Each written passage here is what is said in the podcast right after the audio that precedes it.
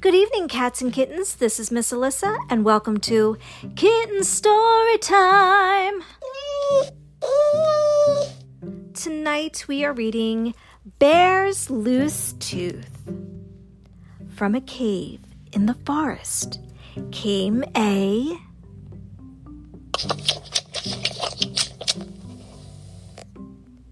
It was Bear and his friends all nibbling on their lunch. Bear savored every bite. He gulped and he gobbled. Then, there in his mouth, something wiggled, and it wobbled. As Bear nibbled food, something moved when he chewed. It was Bear's loose tooth. Bear pointed in his mouth and he said, Oh dear, my tooth feels funny. It's the one right here. Bear frowned and he worried. Tears welled in his eyes. But how will I eat if my tooth says goodbye? Hare said, Open wide. Then he looked inside and saw Bear's loose tooth. Mouse squeaked, Don't fret! Don't fuss! Look, see? A new tooth will grow where the old used to be. We'll help, said Wren.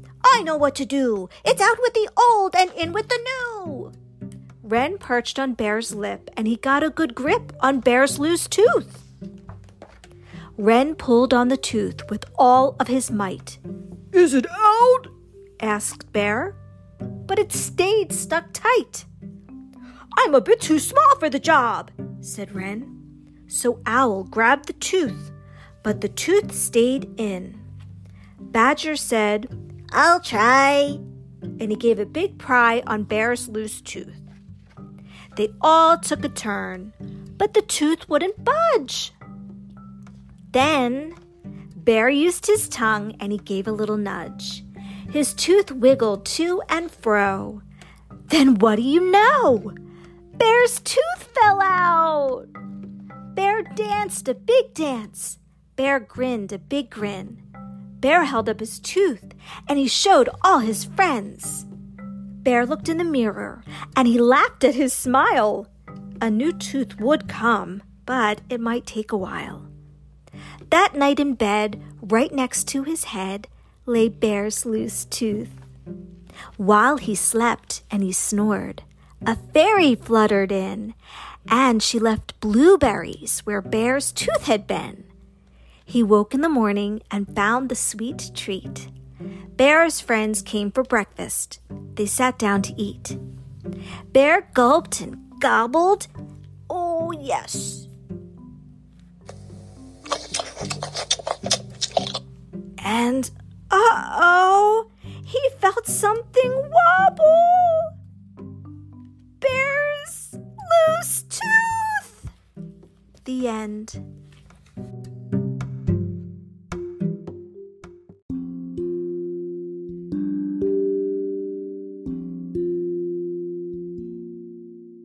Hi, boys and girls. This is Miss Elissa. Someone played a mean joke on me, and now I can't get to my Facebook page at Kitten Storytime.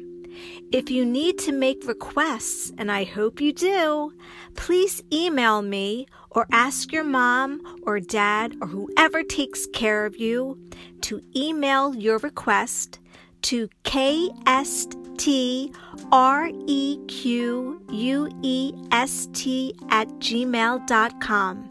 That's KST request at gmail.com.